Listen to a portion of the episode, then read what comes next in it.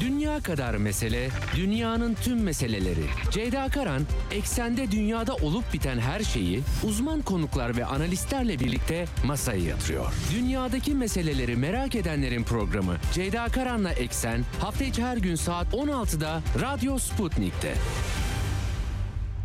Eksenden merhabalar efendim. Bugün üç Ocak iki bin yirmi üç. Düzgün söyledim bu sefer. İlk gün e, yanlış söylemiştim. iki bin yirmi üç senesindeyiz artık. Günlerden salı dünyadan haberlerle karşınızdayız. Gündem yüklü. Ukrayna sahasından notlar var. Amerika Birleşik Devletleri'nde artık bugün itibariyle yeni kongre Cumhuriyetçi Parti'nin ağırlığında göreve başlıyor. Nancy Pelosi de E, yıllardır sürdürdüğü Temsilciler Meclisi Başkanlığını bırakıyor.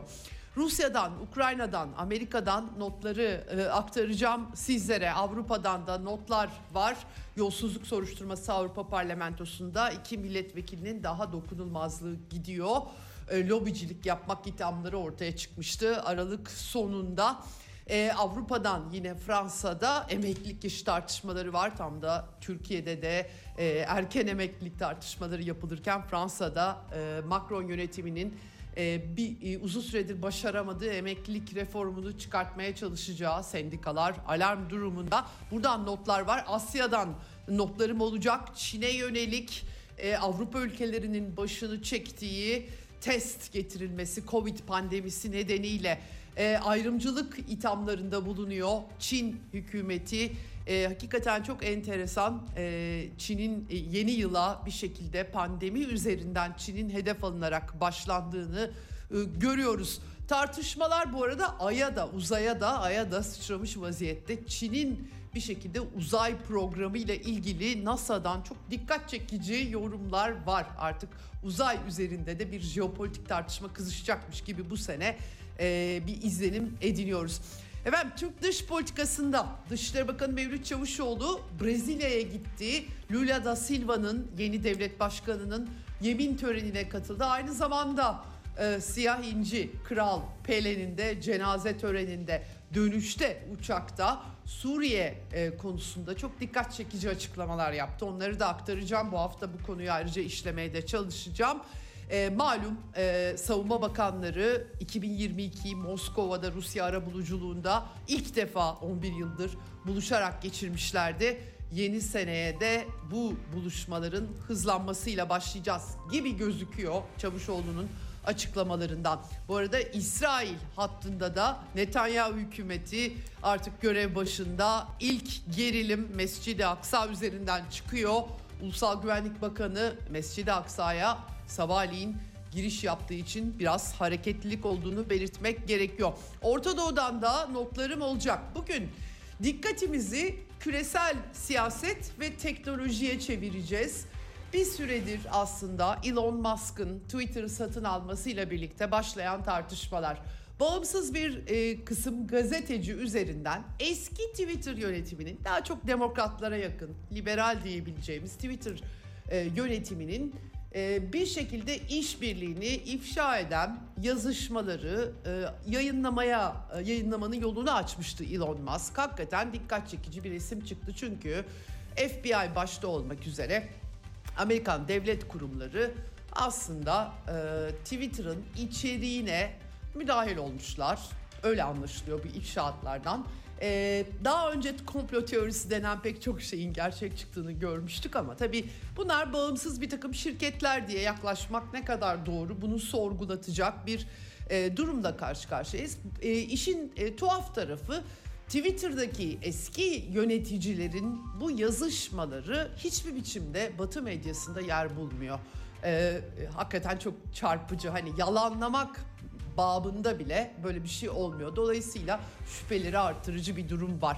Teknoloji, küresel siyaset, her şey artık o kadar iç içe ki e, hayat da biraz kısmen, aslında gerçek hayat değil ama bunun üzerinden de döner oldu. E, bir gün yazarı, teknolojiyle e, yakından ilgilen, ilgilenen yazılarıyla tanıdığımız Ümit Alan konuğum olacak.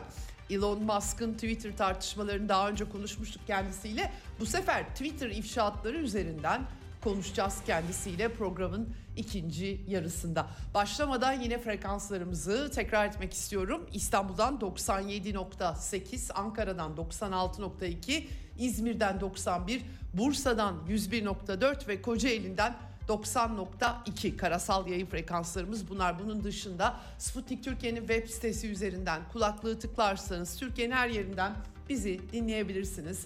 Telegram hesabı e, Radyo Sputnik'e katılmanız, Telegram hesabınız varsa bizi yine her yerden takip etmenizi e, sağlayacak. Benim de Twitter hesabımla ciddi sorunlarım olduğu için Twitter'dan linki paylaşamıyorum. E, Yaz geçtiğimiz sene sonunda planlamıştım bu yayını aslında. Tesadüfen ben de kendi hesabıma erişemez hale geldim.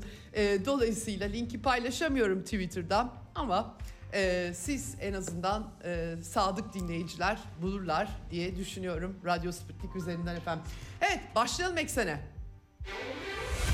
Dünya kadar mesele, dünyanın tüm meseleleri. Ceyda Karan, Eksen'de dünyada olup biten her şeyi uzman konuklar ve analistlerle birlikte masaya yatırıyor. Dünyadaki meseleleri merak edenlerin programı Ceyda Karan'la Eksen, hafta içi her gün saat on altıda Radyo Sputnik'te. Evet, önce Ukrayna sahasından başlayalım. E, yeni yılla birlikte e, cephede hareketliliğin devam ettiğini söylemek mümkün.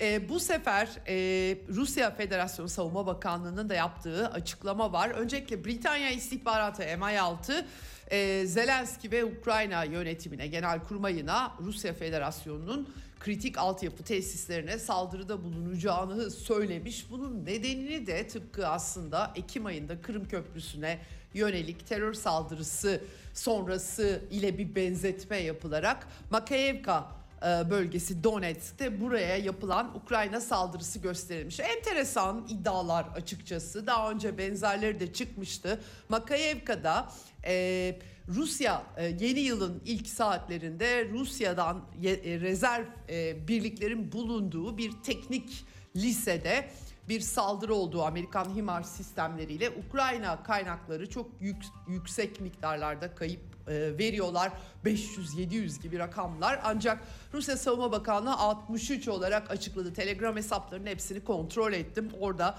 açıkçası insanlar bu tarz konularda, yani gazeteci olarak e, deneyimlerinizden, kaynaklarınızın sağlamlığından yola çıkarak, bunun sürekli ispatlanmasından yola çıkarak düşünüyoruz ve e, benim güvendiğim hesaplarda Ee, e, yine Rusya Federasyonu'nun Savunma Bakanlığı'nın verdiği rakamlara yakın rakamlar veriliyor. Ee, can kaybı ve kayıplar e, ile ilgili olarak. Daha önce Ugledar bölgesinde, Pavlovka'da yine Ukrayna tarafı, o kadar çok yalan çıkıyor ki ortaya ve sonra tabii ki gerçek bir süre sonra ortaya çıkıyor. Pavlovka'da çok ağır kayıplar olduğu söylenmiş ancak on civarında kayıp çıkmıştı ortaya. Tabii bu bir çatışma sahası, bunu unutmamak gerekiyor.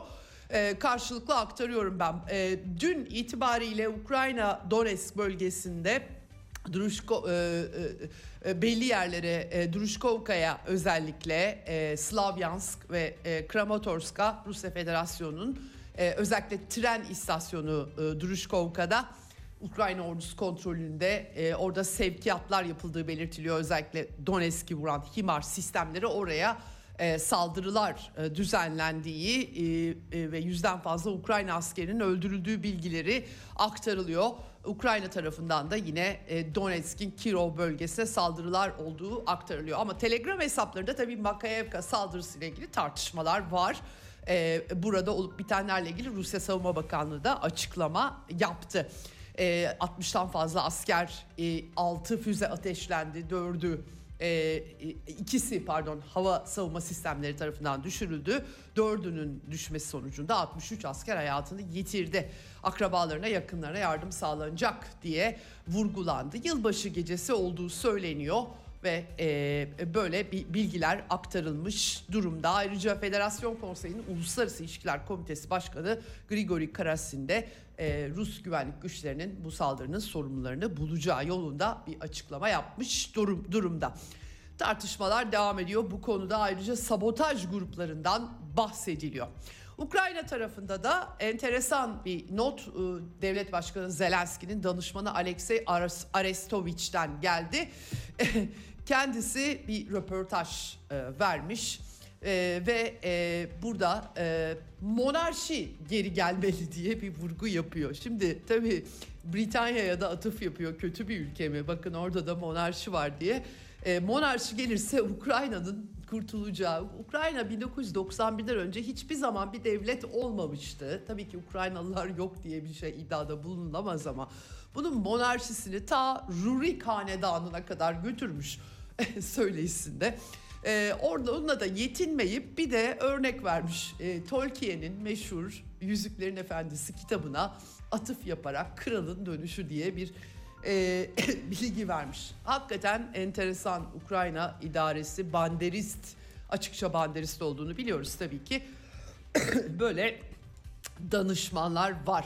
Rurik döneme dönmek, monarşinin yeniden geri gelmesinden bahsetmek, hangi monarşiden bahsettiği de bu arada karışık bir e, dava hakikaten. Şimdi e, bu arada Rusya Merkez Bankası Başkanı Nabuilina e, e, hakkında da suç duyurusunda bulunuyorlar. Nedeni tabii ki Rusya Federasyonu'na katılma kararı alan bölgelerde e, Ukrayna parasının artık kullanılmaması, Rus rublesinin geçerli kılınması, oradaki yönetimlerin e, kararı uyarınca, entegrasyon kararı uyarınca bunu gerekçe göstermişler. Evet, e, durum böyle. E, Baltık bölgesinde ve Rusya düşmanlığını şiar etmiş, başta Polonya olmak üzere dikkat çekici oralardan da gelişmeler var aslında. Polonya e, Savunma Bakanlığı özellikle halka e, orduya katılın kampanyası başlatmış, halka yönelik. Ek iki yüz elli bin e, asker e, oluşturulacağı söyleniyor. Epeydir bu, bu, bu yönde... Bu yönde bir takım haberler geliyor aslında ama gerçekten e, e, kaygı verici olduğunu belirtmek gerekiyor. İdam cezası Polonya Başbakanı bu arada Morawiecki geri getirmemiz lazım. Avrupa Birliği üyesi Polonya'dan dikkat çekici bir çıkış bu. Daha önemlisi tabii ben size aktarmıştım. bir Ocak Ukrayna yönetiminin resmi ideolojisi olarak devletin banderist resmi ideolojisi e, meşhur Nazi işbirlikçisi Stepan Bandera doğum günü bir Ocak bin dokuz yüz dokuz.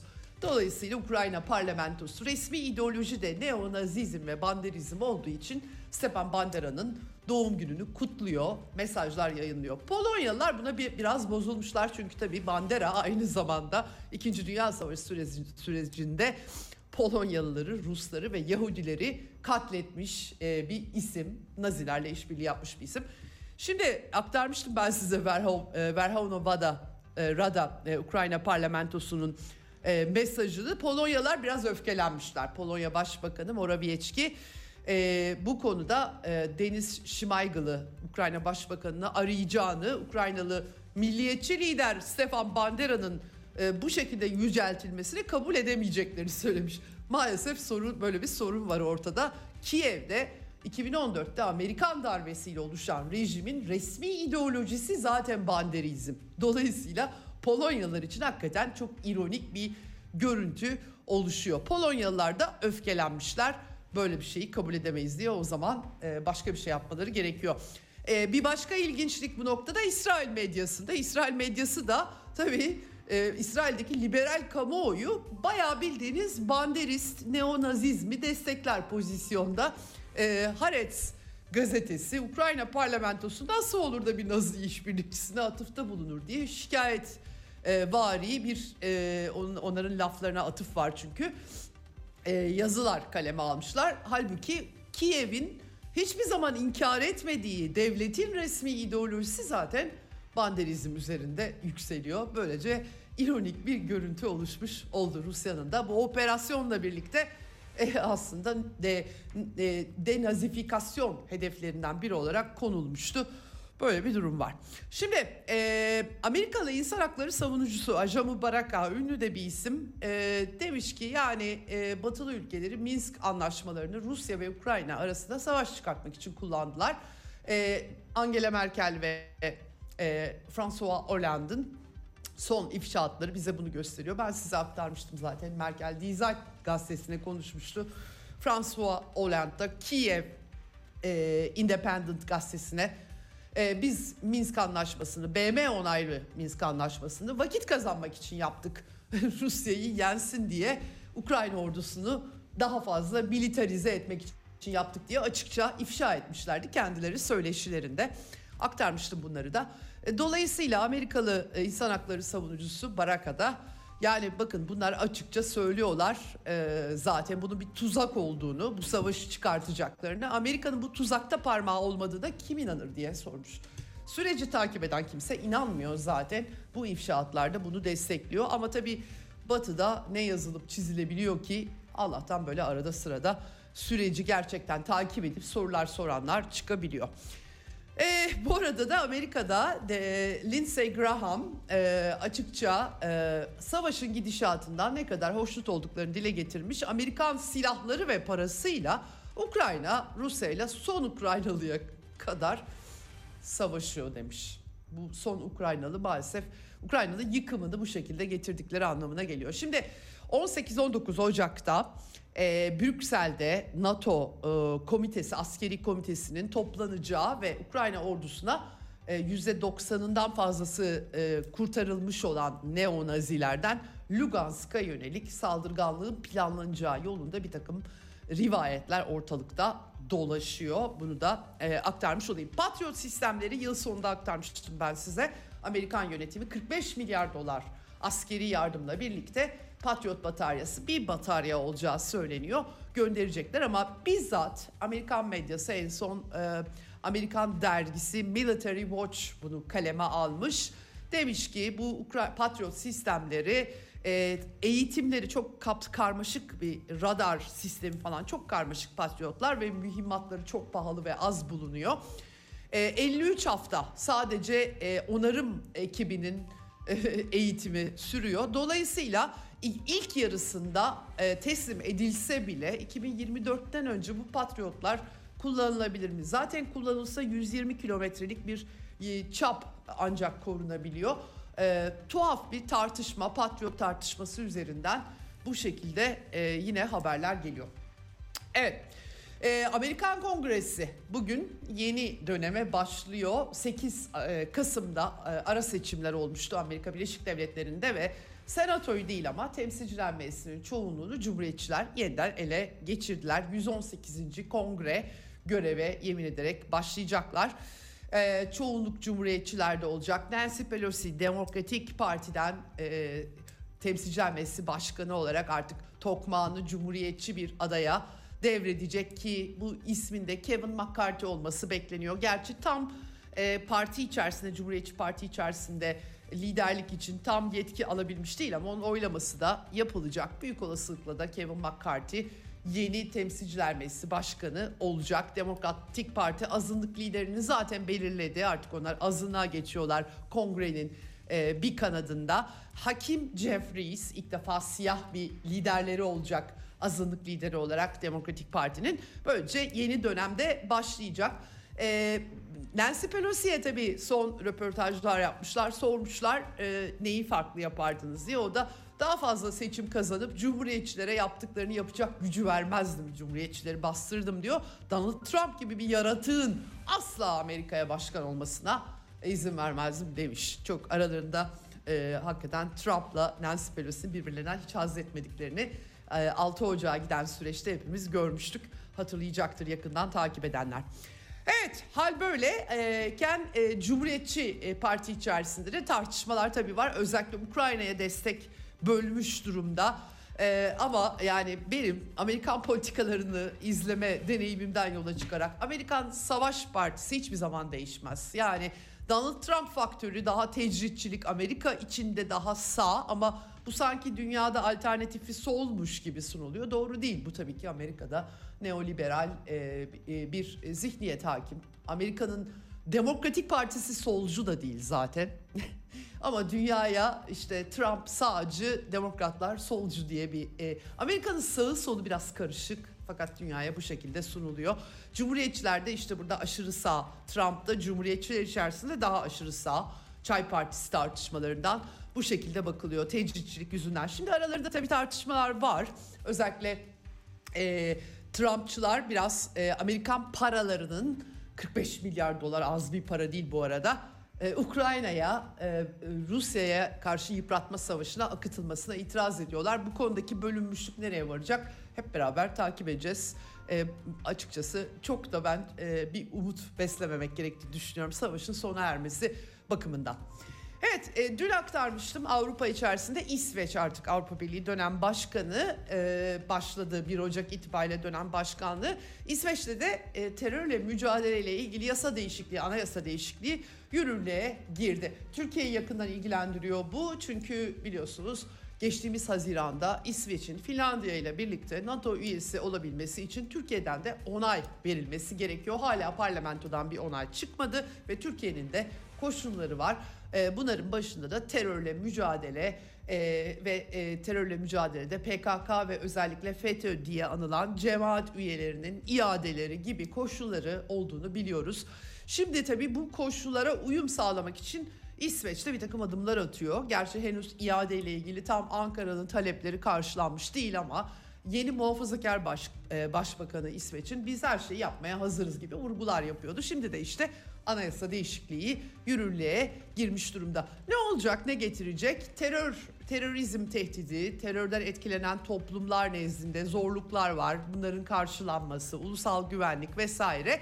Artık daha etkin bir biçimde mesela terörist aktiviteler tanımını değiştiriyorlar ve bayrak sallamak filan suç olabiliyor. Bu tanım konusunda Türkiye ile Avrupa Birliği arasında, yani eski Avrupa Birliği biraz daha bu konularda farklı terör tanımları getiriyordu.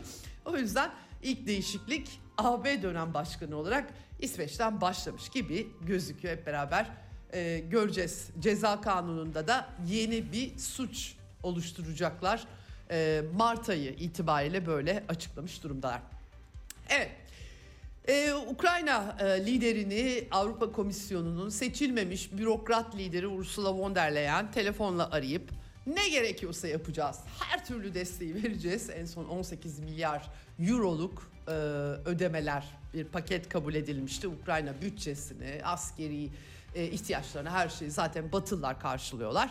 E, bu var ama e, Avrupalıların kendi içlerinde tartışmaların da devam ettiğini belirtmek lazım. Parlamentoda bir yolsuzluk ortaya çıkmıştı. Yunan milletvekili, İtalyan milletvekilleri, hatta parlamento başkan yardımcılarından birisi Yunan milletvekili, bunların e, hapse konulduğunu görmüştük. Lobicilik, Fas ve Katar'la bağlantılı sunuluyor. Şimdi iki milletvekilinin daha dokunulmazlığı kaldırılacakmış soruşturma çerçevesinde. Rüşvet skandalı, lobicilik, aslında rüşvet, lobicilik. Ya bu neoliberal düzen zaten bu lobicilik üzerinden tamamen işliyor. Tanıdık üzerinden işliyor. Ee, ama tabii bunu bir de kötüye bu kadar kullanınca ve göze batınca e, bu tarz sonuçlar doğurabiliyor. Ee, Britanya'da Prens Harry vakası e, ve eşi Meghan, Meghan, e, Meghan Markle epey bir e, konu olmuştu.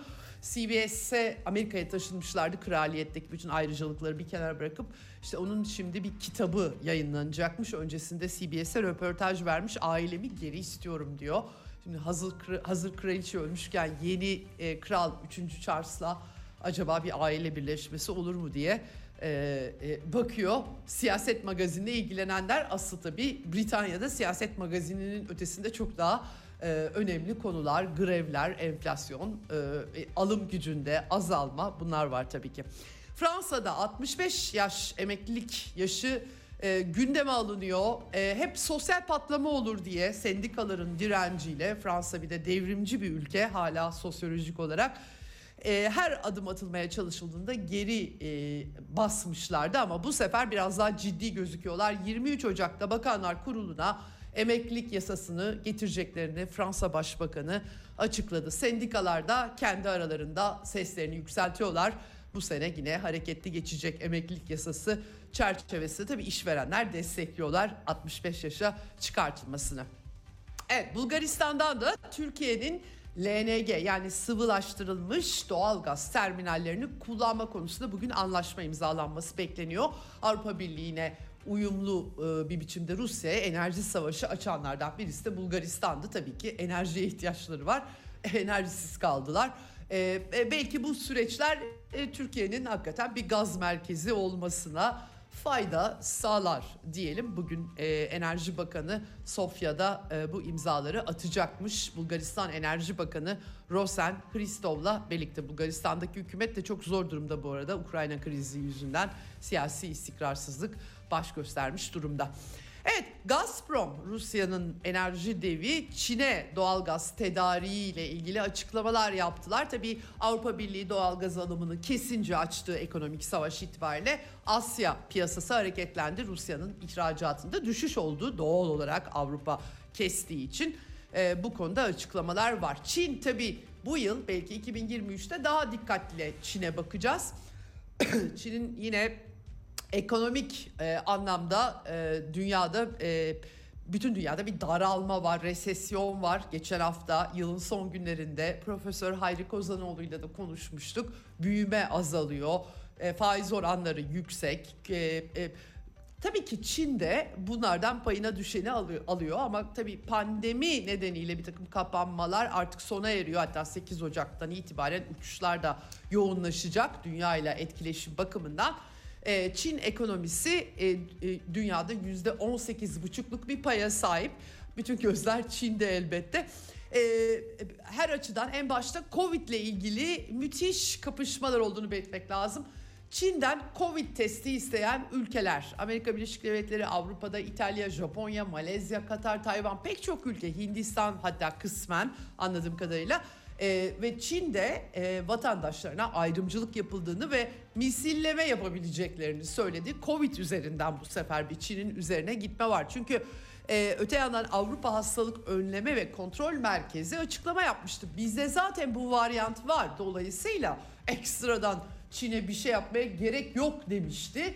Fakat pandemide politik bir şey sonuç itibariyle, sadece sağlıkla alakalı değil.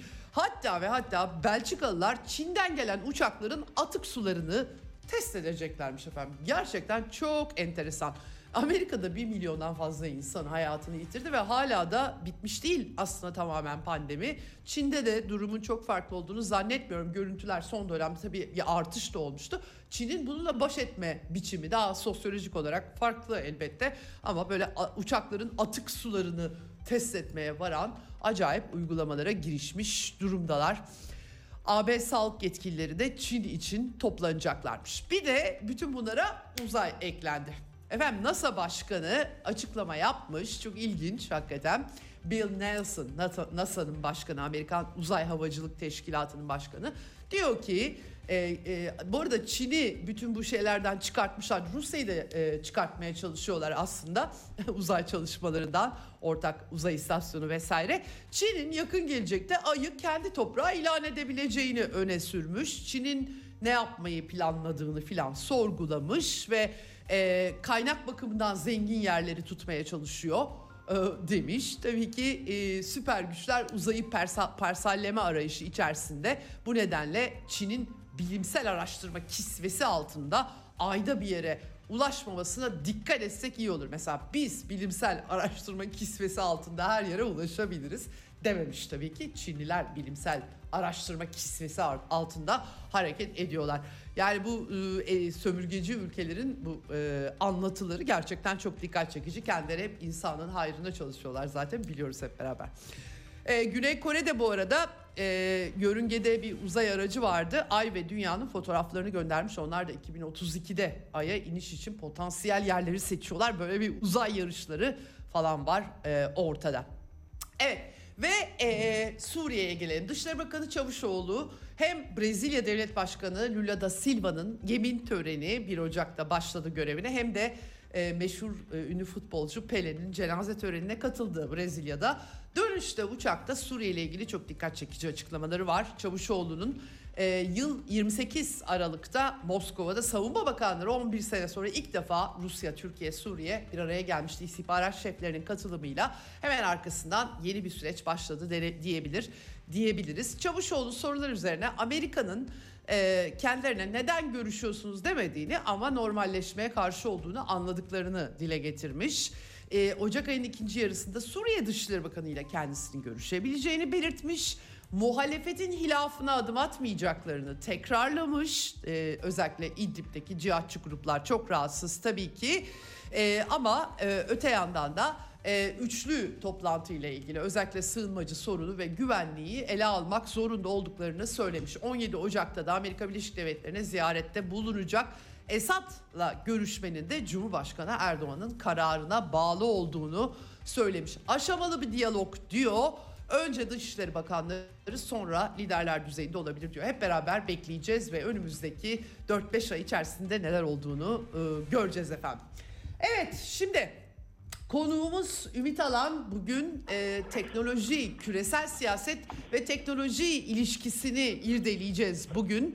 E, Bir Gün gazetesi yazarı e, Ümit Alan e, telefon hattımızın diğer ucunda, hemen ona geçmek istiyorum. Hoş geldin e, sevgili Ümit e, yayınımıza.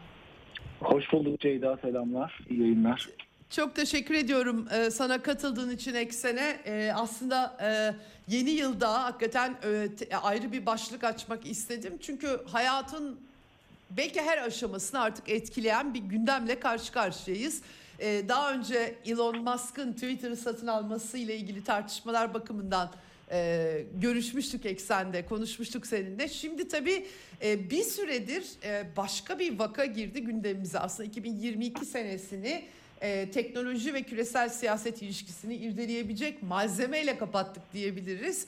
Ee, o da e, bir takım bağımsız gazeteciler üzerinden yapılan ifşaatlar, daha liberal diyebileceğimiz ya da Demokratik Parti ile yakın eski Twitter yönetiminin yazışmaları dahil bize aslında pek çok şey ortaya koyuyor. Önce e, yani e, önce şunu soracağım. Bu yazışmalarda neler var? Bilmeyenler açısından Elon Musk eski yöneticilerin e, kirli çamaşırlarını döküyor. Bu kirli çamaşırlarda senin dikkatini çeken şeyler nedir? Ya da iddia diyelim bunlara istersen, ama önemli iddialar tabii ki. E, Bu küresel tek- teknolojiyle küresel siyasetin ilişkisini kurmak bakımından hangileri dikkat çekici geldi? Onu sorarak başlayayım. Tabii şimdi en dikkat çekici tarafı, bir defa bir firmayı, bir markayı yeni satın almış bir iş insanının markasını kötülemek için ifşaat yapıyor olması.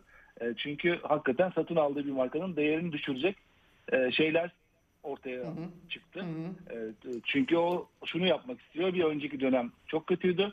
Ben bu dönemde hı hı. her şeyi düzelteceğim. Düzeltmeye geldim. Ben buranın süper kahramanıyım imajını vermeye çalışıyor. O yüzden böyle yaptı. Hı hı.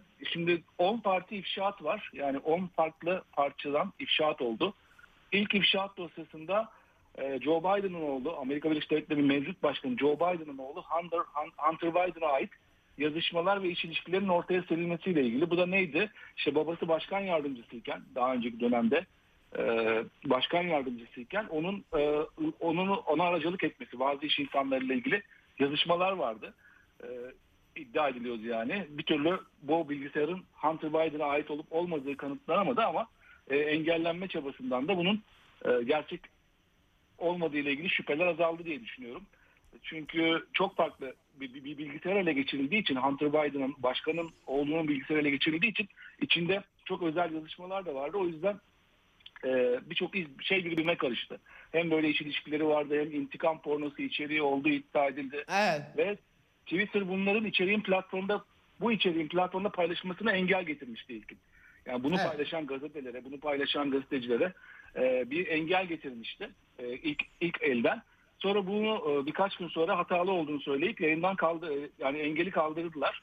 Bununla ilgili yazışmalar var ilk ifşaatta. İkinci ifşaatta Twitter'ın gölge yasak dediği bazı şeyler vardır.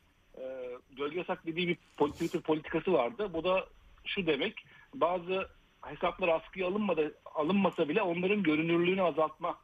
Evet. Algori- algoritma algoritma sansürü değil mi diyebiliriz herhalde. Evet, evet. Gölge yasak deniyor işte, algoritma sansürü, daha çok algoritma üzerinden. Bununla ilgili yazışmalar vardı, bu iddialar vardı. Üçüncü ifşaatta Donald Trump'ın Twitter'dan atılma süreciyle ilgili bazı detaylar vardı. Diğer ifşaatların birinde, ki bu en önemlilerinden biri bence, F B I ile ilgili, F B I ile Twitter arasındaki ilişkiyle ilgili, Amerikan istihbarat örgütü F B I ile şey arasında, e, poli, Twitter arasındaki yazışmalarla ilgili detaylar vardı. Ama en ifşa, dikkat çekici olanı bence yedinci ifşaat. O da e, pardon sekizinci ifşaat, o da Twitter site, Twitter site bütünlüğü ekibinin Yemen, Suriye ve Kuveyt gibi ülkeler de dahil olmak üzere çevrim içi, çevrim içi etki kampanyaları yürütmek için kullanılan bazı Amerika Birleşik Devletleri Merkez Komutanlığı'na ait bazı e, listeleri beyaz listeye, bazı hesapları beyaz listeye aldığı ile ilgili iddialar vardı. Yani beyaz liste ne demek? E, bunlar e, kimi durumlarda yanlış yapsa da bu hesaplara dokunmayın gibi bir... Evet, korunacak. Da, evet, evet, evet. Bu, bu hesaplar korunacak gibi bir e, ilişkilerin olduğu iddia edildi. Bu son derece önemli çünkü bu ilişkiler e, ağının ortaya çıkması, eğer doğruysa diyelim bu iddiaların ortaya çıkması, e, bu Twitter'da genellikle devletlerle e, bizim görmediğimiz çok ilişkinin olduğunu gösteriyor bence. Şu anda sadece Amerika ile ilgili şeyleri görüyoruz. Yani Amerika devletiyle, Amerika'daki F B I ile Twitter arasındaki ilişkileri görüyoruz. E, bu, bu iddiaları görüyoruz bu ifşaatta. Ama Twitter'ın eski C E O'su, yani şu anda suçlanan tarafta olan eski C E O'su Jack Dorsey dedi ki, o da Hodri Meydan dedi. Ee, neden bunları seçerek çıkartıyorsunuz bu ifşaatı? Aynı Wikileaks gibi ortaya hepsini koyun. Yani evet, evet. Bütün bütün şeyi, bütün belgeleri koyun. Onun, onun içerisinden bağımsız dünyanın başka yerlerindeki de bağımsız gazetecilerde ya da başka görüşlerdeki gazetecilerde yararlansın gibi bir şey dedi. Yani bu hı hı. beni e, beni ya da herhangi bir e, sosyal medyanın içerisindeki bilginin güvenliğinden kendini Ee, bu, bu konulara adaş birçok insanı rahatsız ediyor. Çünkü dünyanın her yerinde farklı farklı ülkelerle bu tarz ilişkiler olabilir ki Hindistan'la olduğu zaten Hindistan devletinin kendi şeylerini, e, kendi görevlerini ajan gibi içeriye sokmasıyla ilgili taleplerinin olduğu daha önceki ifşaatlarda çıkmıştı. Yani ilginç olan Amerika Birleşik Devletleri'nin şu anda bunu görmeyen medyası, yani demokratlara evet. medya bu Hindistan devletiyle nasıl ilişkiler var diye bunları haberleştirilmişti. Ama şu an aynı iddialar Amerika devletiyle ilgili çıkınca nedense evet. görmezden geliyorlar. Evet, şimdi o, o çok enteresan tabii. Aslında bir takım iddiaları ben Amerikalı muhalif gazetecilerden daha önce takip ettiğim için daha da tepkilere şaşır, şaşırıyorum. Aslına bakarsan Twitter dosyalarıyla ilgili bağımsız gazetecilerin ifşa e, tabii ki detaylarda e, çok başka şeyler var, göze giriyor ama daha önce muhaliflerin yazıp çizdiklerinden farklı bir şey de yok aslına bakarsan. Burada e, dikkat çekici olan liberallerin çok işine işlerine gelmeyen e, şeyleri e, kamuoyunun gündemine sunmaması. Bu e, neye işaret ediyor? Yani e, neden böylesi bir görmezden gelmeye başvurulur? Ben hemen bunların gerçek olduğu sonucuna varıyorum bu kadar görmezden gelmeyi. Ne dersin? Ya, evet yani... Eğer bunlar dezenformasyon, evet bunların içerisinde muhakkak dezenformasyon var. Tabii, böyle ifşaatlar her zaman karışır. Yani tabii. abartılı yayınlanır ki nitekim Fox bunları e, çok abartılı bir şekilde biraz dezenformasyon katarak yayınlamaya başladı. Bu tarafı evet. bir tarafı bırakıyorum. Ama bu derece görmezden gelinmesi, yani bunlar dezenformasyondur, bunlar yalandır gibi bir haberlerin bile yapılmaması, e, hı hı. bunlara karşı şeyin yapılmaması bana gerçekten senin de dediğin gibi biraz şüpheli geliyor. Yani gel, e, demek ki bu ifşaat e, o kadar da e, yalan değilmiş gibi ya da daha daha doğruya yakınmış gibi geliyor. Çünkü öteki türlü olsaydı zaten bir yaygara kopardı. O yaygara evet. kopmadı. Onun haricinde o yaygara kopmadığı gibi bugünlerde baktığımız zaman Amerika medyasına Elon Musk'ı ve Twitter'ı itibarsızlaştırmaya, Elon Musk'ın diğer işlerini de itibarsızlaştırmaya yönelik bazı yayınlar var. E, evet. İşte şey, evet. işte battı, Twitter'ı batırıyor, Tesla'nın hisseleri düştü, her şey çok kötüye gidiyor gibi haberler artmaya başladı. Demek ki evet. Amerika'da müesses nizam dediğimiz nizamı hmm. rahatsız etmiş gibi bu durum. Evet. İfşa. O da çok çok enteresan çünkü aslında Elon Musk'ın da müesses nizamla da çok yakın ilişkileri de var. Yani gerçekten çok tuhaf da bir tablo çıkıyor. Biraz hepimiz sanki Amerikan E, kurumsal yapısında e, diyelim ya da müesses nizamının parçalarının arasında sıkışıp kalmış gibi hissediyorum. Benim bu arada Twitter hesabıma erişimim kesildi. Çok acayip eklemeye çalışıyorlar. Beceremiyorlar galiba ama ben de erişemiyorum. Tamamen kilitlenmiş durumdayım ve çözemiyorum da. Dolayısıyla pek e, yılın ilk günlerinde pek parlak bir durum oluşmadı açıkçası. E, şimdi tabii tek adamın sahipliği tartışmaları ama bu da sanki biraz neoliberallerin e, bakış açısından gibi bir izlenim yaratıyor. Sonuç itibariyle tek adamın sahip olmasıyla e, demokrat aklın sahip olması arasında bir fark var mı diye insan sorguluyor. Çünkü onlar da bir sürü halinde hareket ettikleri için buradaki tek adamla sürü halinde aynı yasakları e, savunan, aynı perdelemeyi savunan kitle arasında ben nitelik bakımından çok da bir fark göremiyorum. Ne dersin? Ben bazı farklar görüyorum ama e, benim asıl mesela, yani bizim asıl konuşmamız gereken ya da burada şey yapmamız gereken bu medya sahipliğini, zaten sosyal medya platformlarının sahipliği konusunu artık önümüzdeki yıllarda bu yıl dahil olmak üzere çok fazla tartışacağız. Çünkü evet, burada asıl sorun bütün dünyanın tek bir merkezi platformda toplanmış olması. Evet. Bütün dünya evet, tek bir yerde toplanıyor ve onun bir sahibi ya da sahipleri olması gibi bir konuyla karşı karşıya kalıyoruz. Hı-hı. Çünkü Hı-hı. E, biz özellikle e, Ukrayna-Rusya savaşında da e, Twitter'ın ya da Amerikan sosyal medya platformlarının bir ülkesi olduğunu da hatırladık. Yani daha önce Hı-hı. daha çok ülkesiz gibi görünüyorlardı dışarıdan. Ama onların Hı-hı. da dünyanın bir kutbunda yer aldıklarını gördük. Bu da hı hı. sorun yaratıyor. İnternetin kurucu babaları, yani interneti icat edenler, internetin e, icadına taş koyan insanlar e, zaten buna uzun zamandır itiraz ediyor. Yani biz interneti bütün insanlar tek bir platformda toplansın diye değil, biz interneti evet. merkezler dağılsın, daha merkeziyetsiz bir idealde yükselsin diye icat etmiştik. Amacımız buydu. Şu anda ise internet herkesin tek bir kutuda toplandığı, tek birkaç kutuda toplandığı, dört beş tane kutuda toplandığı bir yer haline geldi. Bu hepten yanlış diyorlar. Ben bu Hı-hı. açıdan bakıyorum daha çok. Kimin sahibi olduğundan çok, yani bir kişinin sahibi olması çok daha şey. Çünkü diğerinin avantajı ne olabilirdi? Yani bir küçük avantajı söylemek istersek. E, Twitter'ın daha önce Twitter'dan başka bir işi yoktu. Yani dünyanın başka bir yerinde Twitter'ın başka işler yapan bir şirketi yoktu. Elon Musk'ın ise dünyanın her yerinde işte elektrikli arabadan tutun e, internet uydu sağlayıcılığına, işte uzay araştırmalarına, oradan tutun hı hı. işte beyne çip yerleştirmeye kadar dünyanın bütün devletleriyle çıkar ilişkisine girebileceği pek çok işi var.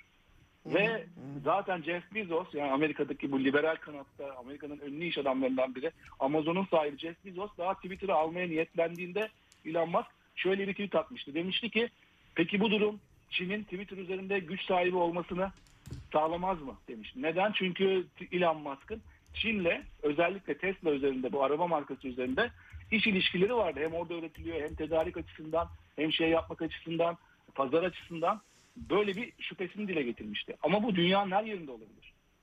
Amerika'da da olabilir, işte Türkiye'de de olabilir, başka ülkelerde de olabilir. Dünyanın her yerinde bu kadar çok iş yapan bir insanın aynı zamanda bir de platformun sahibi olması bence çok büyük bir çıkar çatışması yaratıyor. Ee, ama tabii bir, bir Jeff Bezos'un da bir takım medya şirketleriyle bağlantısı oldu. Yani şimdi tabii ideolojiyi kurgulayan yerler sonuç itibariyle, bu nereye dönsek bir şekilde kapitalizmin çerçevesi içerisinde sıkışıp kalıyoruz. Gerçekten çok e, tuhaf da bir resim çıkıyor. Ama se- söylediğin çok önemli tabii.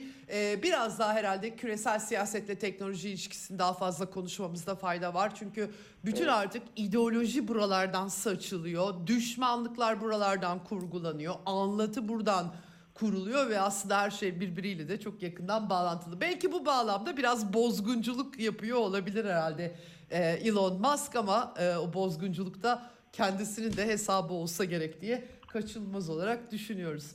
Peki yani, çok... E, evet. ezber bozuyor. Ee, gerçekten hiç alışılmadık bir iş, iş insanı profili çiziyor. Bu da evet. dünyanın ezberini bozdu. Şu an hepimiz bakıyoruz. Nereye gidecek bu iş diye. Evet, değil mi? Ee, sahip çıksak bir şey, çıkmasak başka bir şey, böyle tuhaf bir evet. arada bırakıyor. Ama en azından tartışma zemini yaratılması da iyi bir şey. Çünkü ben hatırlıyorum e, Amerikan, ben o zaman çok da meraklısı değilim bu arada, hiç de hayatım boyunca desteklemedim Hı-hı. ama Donald Trump e, Twitter'dan sürgün edildiğinde, atıldığında e, bir takım liberal insanların Türkiye'de bile "Aa, yaşasın" diye alkış tuttuklarını hatırlıyorum. Benim aklıma ilk gelen şu olmuştu: koskoca Amerikan başkanına atıyorlarsa, bu kadar güçlü bir mekanizmaysa, o sıradan insanlara kim bilir neler yapabilirler diye ve benim aklıma ilk düşen soru o olmuştu. E, şu şu e, nitekim son iki yılda İfade, düşünce, ifade ve basın özgürlüğünü liberallerden çok herkesin savunduğu bir ortam gördük. Maalesef böyle de bir resim çıktı. Ee, evet. Bakalım nereye gidecek, göreceğiz. Çok teşekkür ediyorum hem verdiğim bilgiler için, hem gerçekten çok önemli noktalara dikkat çektiğin için Ümit. Çok teşekkür ederim. Rica ederim. İyi yayınlar diliyorum.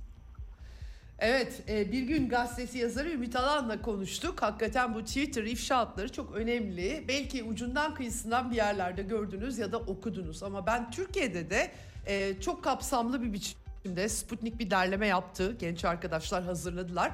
Bu konuda fazla bir çalışma görmedim. E, e, nitelikle, özle çok fazla ilgilenen e, çıkmıyor maalesef. Belki zamanımızın ruhunu e, yansıtan asıl asıl sorun bu. Ama biz bu sorunların içerisindeyiz bu arada. Onu unutmamak lazım. Evet, Çavuşoğlu'na aktarmıştım. Son olarak belki Orta Doğu'da yine bir ısınma var. İsrail üzerinden bu hafta ya da önümüzdeki hafta buna da detaylı bakacağım ama yeni kabine, Netanyahu kabinesi göreve başladı. Ulusal Güvenlik Bakanı Ben Gvir, Mescid-i Aksa'ya, Kudüs'te bir çıkarma yapmış sabah saatlerinde. Müslümanlar oraya kimsenin, Müslümanlar dışında kimsenin giremeyeceği görüşündeler. Bunu bir provo- tabii Filistin sorunu da baki olduğu için bunu bir provokasyon olarak nitelendiriyorlar. Ee, tabii e, Yahudiler açısından da kutsal bir yer, Müslümanlar açısından da kutsal bir yer ve Orta Doğu sorununu kaşımak isteyenler için uygun bir zemin yarattığını belirtmek lazım. Filistin tarafı bunu protesto ediyor. Ee, bu arada İsrail e, Savunma Bakanlığı İran'a olası bir saldırı için bütçe artışı talep etmiş gelen rivayetlere göre. Kasım Süleymani üç sene önce Trump yönetimi tarafından Bağdat'ta suikastla öldürülmüştü. Malum Amerikalılar biz istediğimiz herkesi dünyanın neresinde olursa olsun tak diye öldürürüz diyen adamlar. Kasım Süleymani İran'da devlet adamıydı.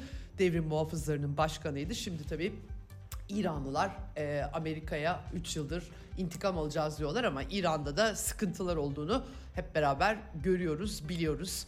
E, böyle bir e, durum var. Evet, e, bugünlük bu kadar Eksen'den. Yarın görüşmek üzere, hoşça kalın.